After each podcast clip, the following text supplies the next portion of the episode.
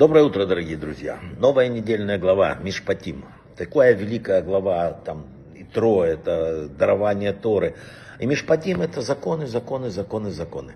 И вообще вот, является ли нарушением имущественных прав подглядывания в чужое окно? Допускается ли проход без очереди? Объезд пробки по обочине, это как? Можно ли ударить человека, если он сам попросил или напросился? Правильное отношение к чужому здоровью, вещам, жизни – это э, продукт правильного имущественного мышления. И очень подробно все это учит э, глава Мишпатим. Хотя мы уже завтра поговорим, если можно об этом в Ленедер, то в основном говорят, что это как раз глава о перевоплощении. Но мы говорим о земном. Для того, чтобы не возжелать, для чистого, незамутленного, без зависти мышления, нужны границы.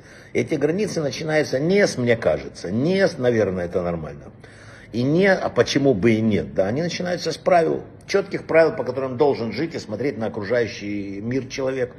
Знание правил определяет э, сознание. Да? Сознание определяет мышление. Поэтому сразу после 10 заповедей следует имущественный кодекс.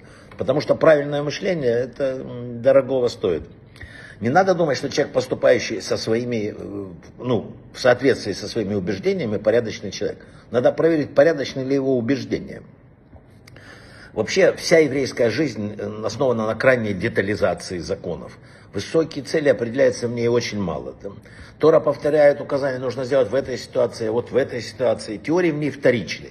Их можно оставить на потом. Написано в трактате Рувин, сегодня исполни, а завтра получишь награду. Тому, кто ждет объяснения, как надо, почему, а не иначе, надо подождать.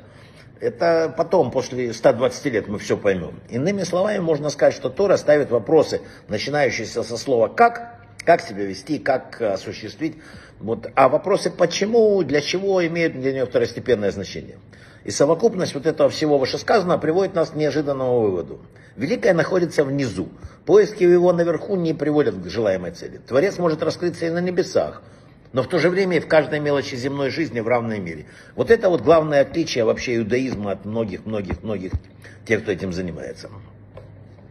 Есть э, в этой недельной главе э, такая, если увидишь осла, ненавистника твоего, свалившегося под ношей, помоги, короче, ему. Тора заповедует нам, что если оселу, ненавидящий наш человек, свалился под ношей, нельзя оставить без помощи. Балшемтов объясняет эту заповедь с точки зрения духовности. Осел это хамор на иврите. Это материальность. Если ты видишь, что материальность тебя сильно придавила, что ты не можешь вот это подняться, не надо глушить свою душу, не надо ее замаривать постами, что сегодня невозможно для нашей. Надо помочь ему. И путь Балшемтова, как он нам подсказал, это не посты и лишения, наоборот. Надо прикладывать усилия, чтобы тело оставалось здоровым и довольным, если хотите, да, не ломая его. Посты сейчас не нынешнее поколение, точнее посты есть.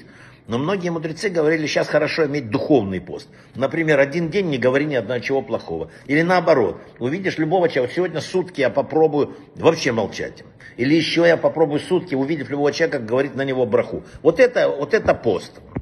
Вообще нам надо что-то с собой делать, потому что уже прошло опять от Рошашана опять какой-то кусок времени, и мы опять вот э, вернемся скоро по, по такому же кругу, и когда нам задан будет вопрос, как с чем мы пришли сегодня, что сегодня в этом году мы сделали, чтобы нам не получилось какого человека, о котором я хочу рассказать. Человек взял в аренду магазин у одного богача.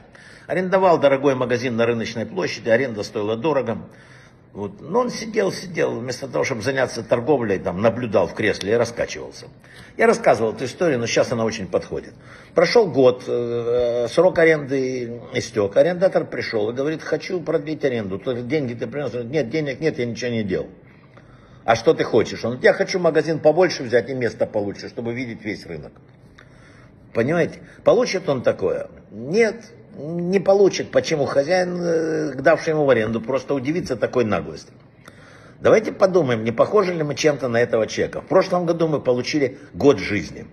Год жизни выпросили у Бога, чтобы заплатить арендную плату изучением Торы, исполнением заповедей, хорошими делами, благотворительностью. Мы провели этот год, вышли из него, ну и что дальше? Платим ли мы арендную плату? Теперь мы опять придем к Богу и что скажем? Просим нам еще продлить, просим еще что-то сделать. А мы, что мы сделали за этот год? Давайте хотя бы пообещаем, что сейчас мы постараемся заработать и не будем все время бездельничать. Мы что-то сделаем в духовном мире. Нельзя все время брать в аренду жизнь, брать в аренду свое будущее. Оно есть у нас сегодня. Вот сегодня надо принять решение. С главы Мишпатим написано, это делать наиболее удобное. Взять для себя точное, вот какие-то план, что-то сделать. Иначе мы как тот арендатор, не дай бог, конечно. Брахава от слаха, всего самого-самого лучшего.